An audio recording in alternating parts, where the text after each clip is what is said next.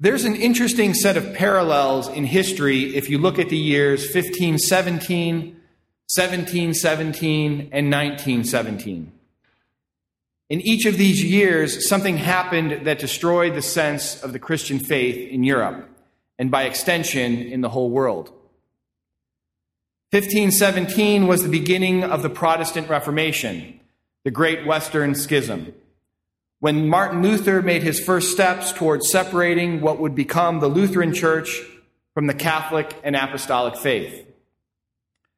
Central to Luther's theology was the idea that we do not receive grace, and hence the indwelling of faith through the sacraments. Rather, Luther taught that no bodily action, nor anything received by the body, can affect the soul in the way of salvation. Faith was reduced to a kind of vague trust in the Word of God, found in sacred Scripture, that one was saved. 1717 saw the founding of the first Grand Lodge of the Freemasons in London. The Masons are a fraternal organization dedicated to the idea that revealed Christian truth is irrelevant. They embrace deism, which posits that there is some kind of God, but that the details of religion are false, or at least purely subjective. Throughout Europe, the Masons became a strongly anti-clerical force, seeking to secularize society by removing religion from public life. And then in 1917, we have the communist revolution in Russia, based upon the teachings of Karl Marx, who said that religion was the opiate of the masses. And so the Soviet government ruthlessly suppressed the Christian faith, and indeed all faith, because God was incompatible with seeing the dictatorship of the proletariat as the highest and only authority in one's life. The interesting parallel in these three moments in history, besides the fact that they're equally spaced by 200 years, is that they successively chipped away at the three persons of the Trinity. The Protestant Reformation effectively killed the Holy Spirit. It said that the Spirit of God no longer resides in the church, in the sacraments, or in the sacrificial priesthood. Instead, we can only have faith in Scripture, one important aspect of God's self-revelation, to be sure, but certainly not the only one.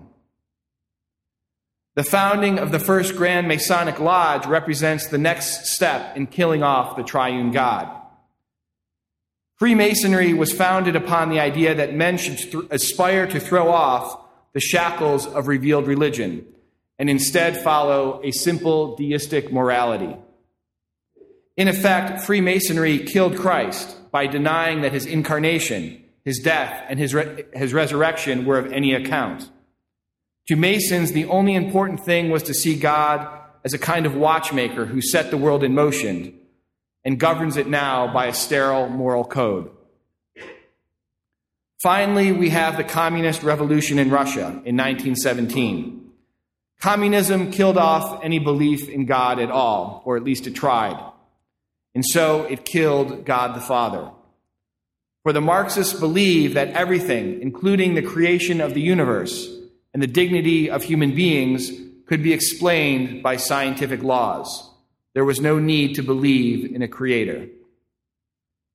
Of these three turning points in history, however, I would like to focus on the Protestant Reformation, the loss of the Holy Spirit. Now, of course, Martin Luther and the other reformers would not have said they were denying the Holy Spirit, but they were writing him out of the script by taking away his special role. Christ had said, "And I will pray to the Father, and he will give you another counselor to be with you forever. For he will dwell with you and will be in you. But the counselor, the Holy Spirit, whom the Father will send in my name, he will teach you all things, and he will bring you to remembrance of all that I have said to you." Christ was the bridge between God and man, for he was Christ our brother, alike to us in every way but sin. By his incarnation, he made Christians also sons to God the Father, It is why we can be baptized in the name of the Father and the Son and the Holy Spirit. And from that, receive the virtues of faith, hope, and love. These are strengthened in the sacrament of confirmation and renewed every time we receive the Eucharist worthily. The Holy Spirit, for his part, keeps that relationship to Christ alive in us. He energizes the virtues of faith, hope, and love, making them active in us and in the church. How does the Holy Spirit do this? Primarily by the conferral of his 7 gifts, which we find in Isaiah 11:2. These gifts are wisdom, understanding, counsel, knowledge, fortitude, piety, and fear of the Lord. These 7 gifts perfect the operation of faith, hope, and love in us. First is wisdom. Wisdom is loving what God loves. The second is understanding. Understanding is skill at discerning the truth. The third is counsel. Counsel is right judgment in action, practical wisdom. Fourth is fortitude. Fortitude is courage, overcoming fear in this world in order to do God's will.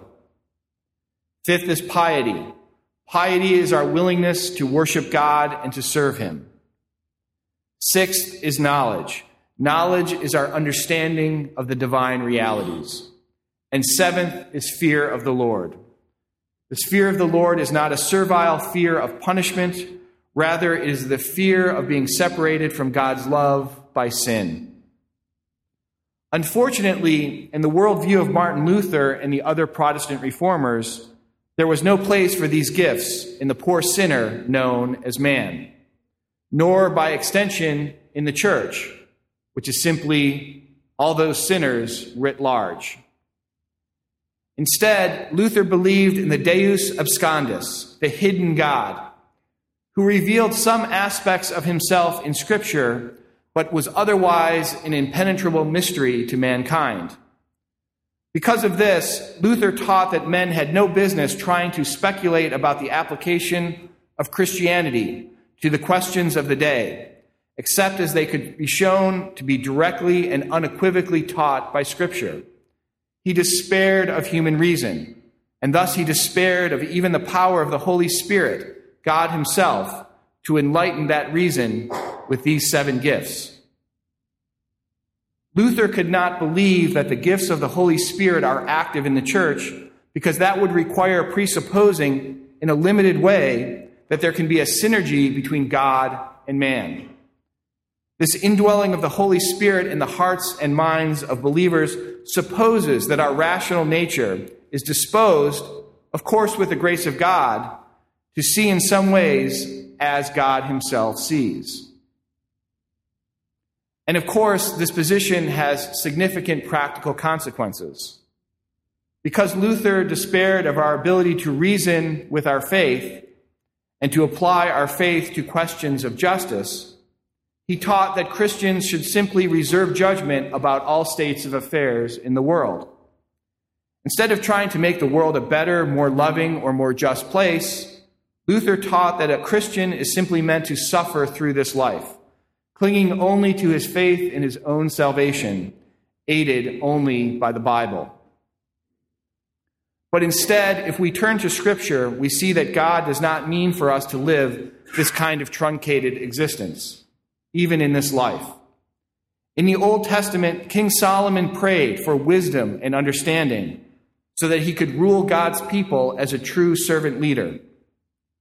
And this is illustrated later when King Solomon is presented with the famous case of the 2 women quarreling over who is the true mother of the newborn. I'm sure you've all heard this story. Solomon had the wisdom and understanding to set up a true test. He realized that a real mother would never allow harm to befall her child.